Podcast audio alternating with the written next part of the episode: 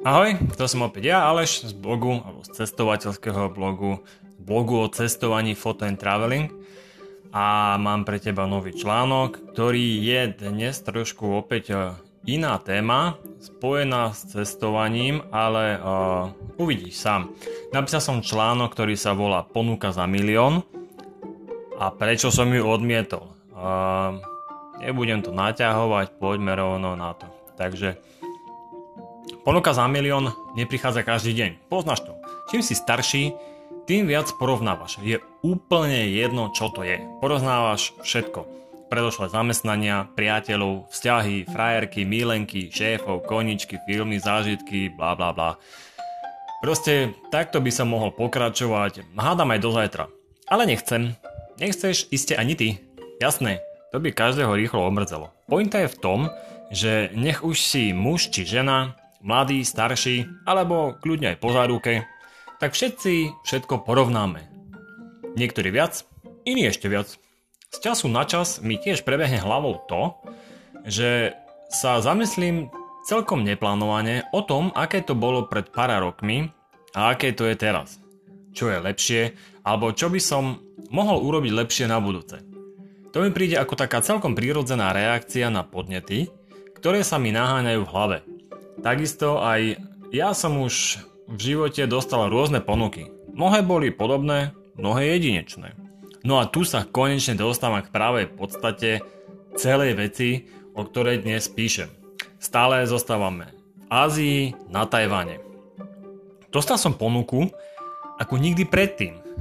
Je to za každým zaujímavé čeliť vlastným myšlienkam, keď rozum bojuje s vidinou zárobku, o ktorom mnoho ľudí len sníva, vrátane mňa, samozrejme.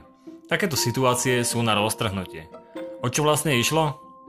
Počas víkendov alebo sviatkov, keď som na Tajvane a je pekné počasie, tak na jednej celkom značne turistami frekventovanej ulici predávam fotografie. Sú to snímky z mojich ciest, nie ako sa škvarím v plavkách na nejakej pláži alebo sa tam vyvalujem ako morom vyvrhnutý tuleň. Okrem toho, že mnohokrát sa pri mne zastavia rôzni ľudia a prehodíme spolu reč o cestovaní, tak si aj nejaký ten dolár navyše privyrobím. Je to tak spojenie príjemného s užitočným. Tak prečo nie? Stále to však nie je spomínaná ponuka za milión, tá prišla až neskôr. Raz sa pri mne zastavila nejaká žena. Mohla byť vo veku podobnom tomu môjmu, plus minus. Neviem presne. Azijským ženám sa niekedy len veľmi, veľmi, veľmi ťažko odhaduje vek. Vedela dobre po anglicky a preto sme sa dali rýchlo do reči. Bavili sme sa ako obvykle. Témy cestovania, niečo o mojej krajine, niečo zas o tej jej. Táto žena bola z Tajvanu. Z iného mesta ako bývam ja. Celkom sa ten náš rozhovor natiahol a rozprávali sme sa takmer hodinu. Ukončila to s tým, že sa jej veľmi páčia všetky moje fotografie a chce ich všetky. Myslel som, že si robí zo mňa dobrý deň.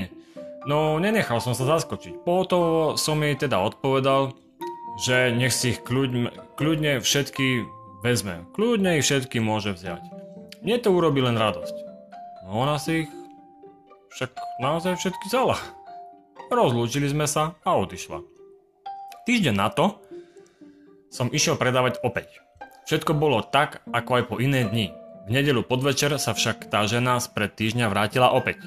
Počas toho, ako sme sa spolu znovu rozprávali, mi napadlo, že dnes už zrejme neprišla kvôli fotkám.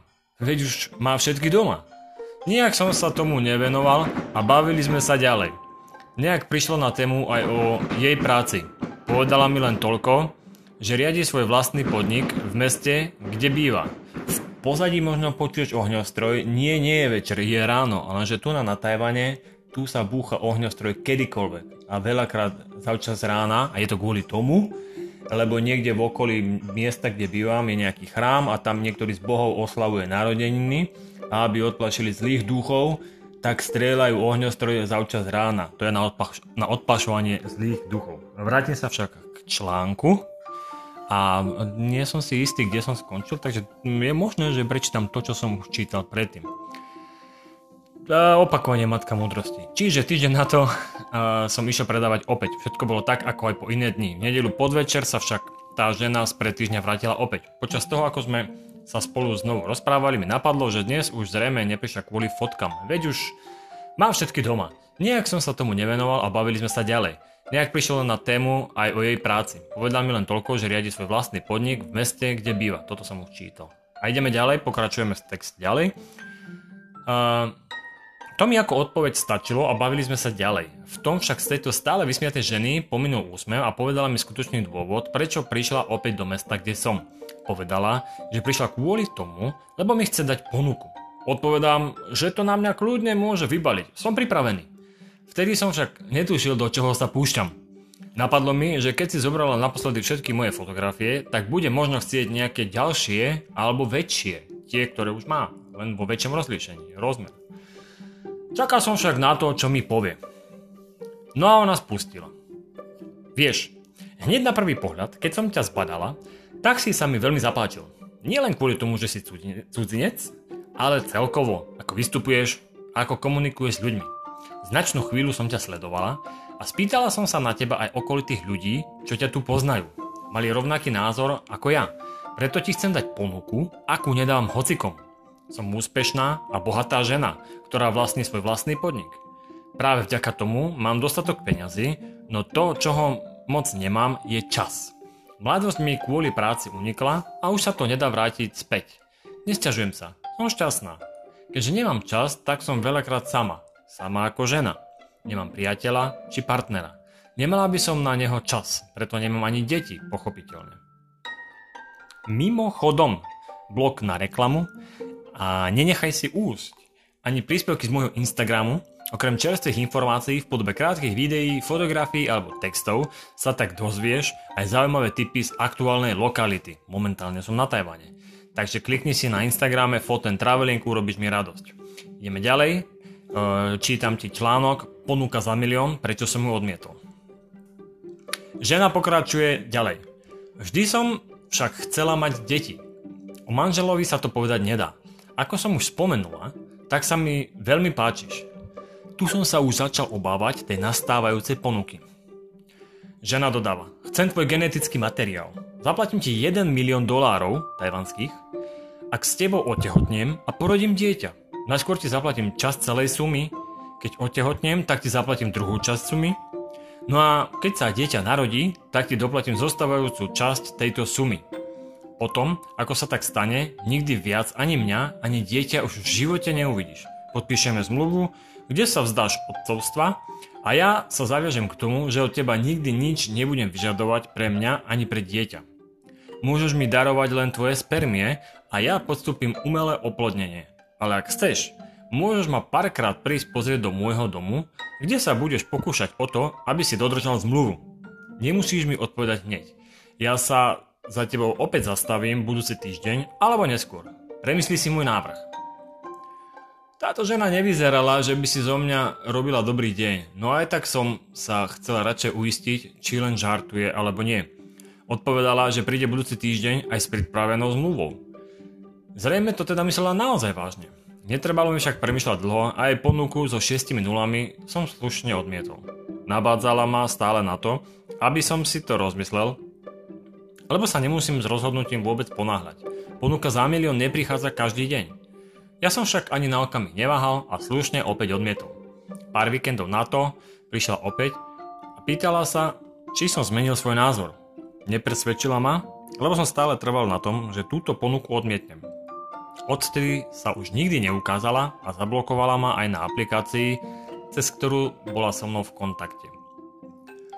V minulosti som už počul, že najmä v Japonsku ženy túžia otehotne s belochmi. Dokonca jeden môj veľmi dobrý kamarát mi o tom rozprával, lebo jemu sa, stalo, lebo jemu sa to stalo viackrát. Pár dievčat od neho chcelo, aby im zanechal potomka.